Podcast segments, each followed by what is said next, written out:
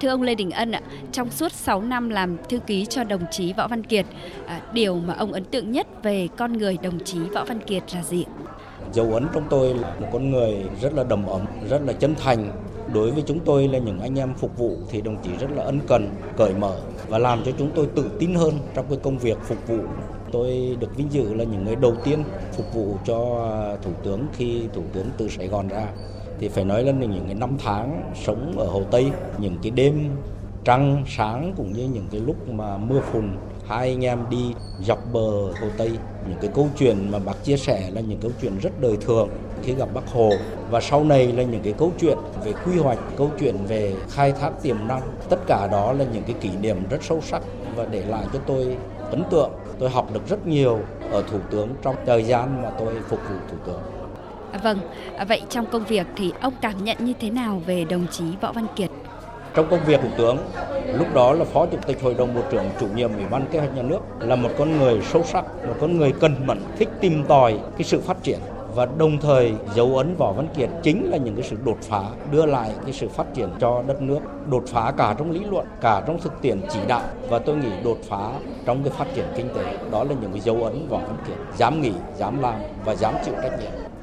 Với tên gọi khác là Sáu Dân, Thủ tướng Võ Văn Kiệt luôn đặt trách nhiệm cao nhất của mình, luôn sẵn sàng vì dân. Vậy những việc làm vì dân mà ông từng chứng kiến là gì, thưa ông?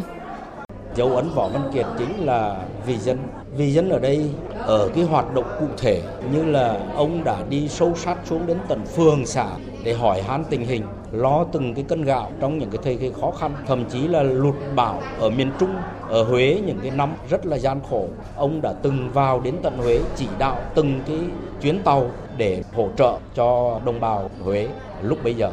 Đặc biệt là ý tưởng của ông về phát triển cái khu Dung Quốc, tạo cái tiền đề phát triển kinh tế cho miền Trung là những cái nơi gian khổ nhất. Thì tôi nghĩ tất cả những cái dấu ấn đó rất nhiều, nhưng mà tất cả đều là vì dân. Vâng, với những dấu ấn quan trọng mà đồng chí Võ Văn Kiệt để lại, thì theo ông những cán bộ đảng viên hiện nay cần noi gương trong công việc như thế nào?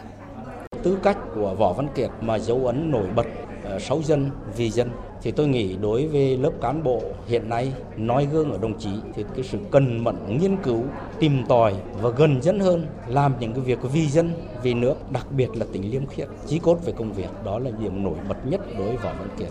Học tập đạo đức của Bác Hồ để noi gương tính kỷ cương, kỷ luật và cái dám nghĩ, dám làm cùng cái tính liêm khiết của Võ Văn Kiệt, thì tôi nghĩ là đấy là những cái điểm đối với những cán bộ, đảng viên của chúng ta học tập và cái nêu gương trong cái hoạt động của mình. Vâng, xin trân trọng cảm ơn ông.